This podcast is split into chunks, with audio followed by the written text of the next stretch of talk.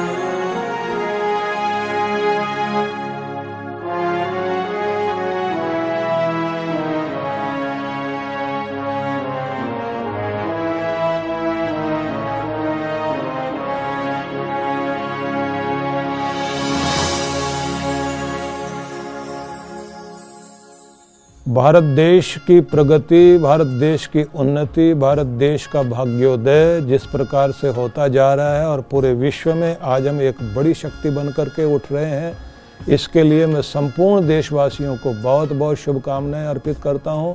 गणतंत्र दिवस है, हमारे संविधान का दिवस है और इस दिन हमारे शौर्य और शक्ति का दिवस भी है।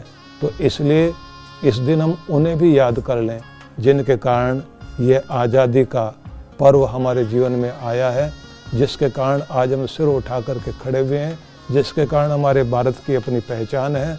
तो अपने शहीदों को भी हम याद करें, जिन्होंने आज़ादी के आंदोलन में भाग लिया और इस स्वतंत्रता को हमारे जीवन में लेकर के आए।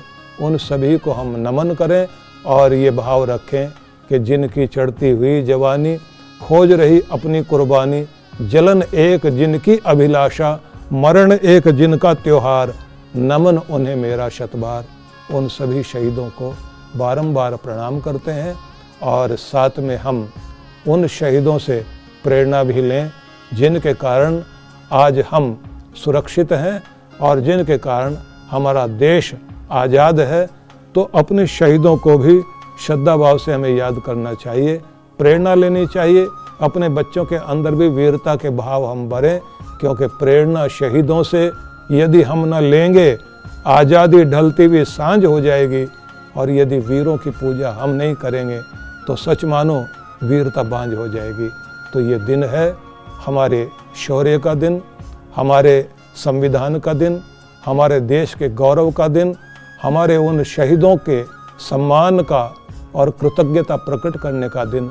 जिनके कारण आज हम सुरक्षित हैं, मैं आप सभी देशवासियों को बहुत बहुत आदर भाव के साथ आज के दिन की शुभकामनाएँ अर्पित करता हूँ।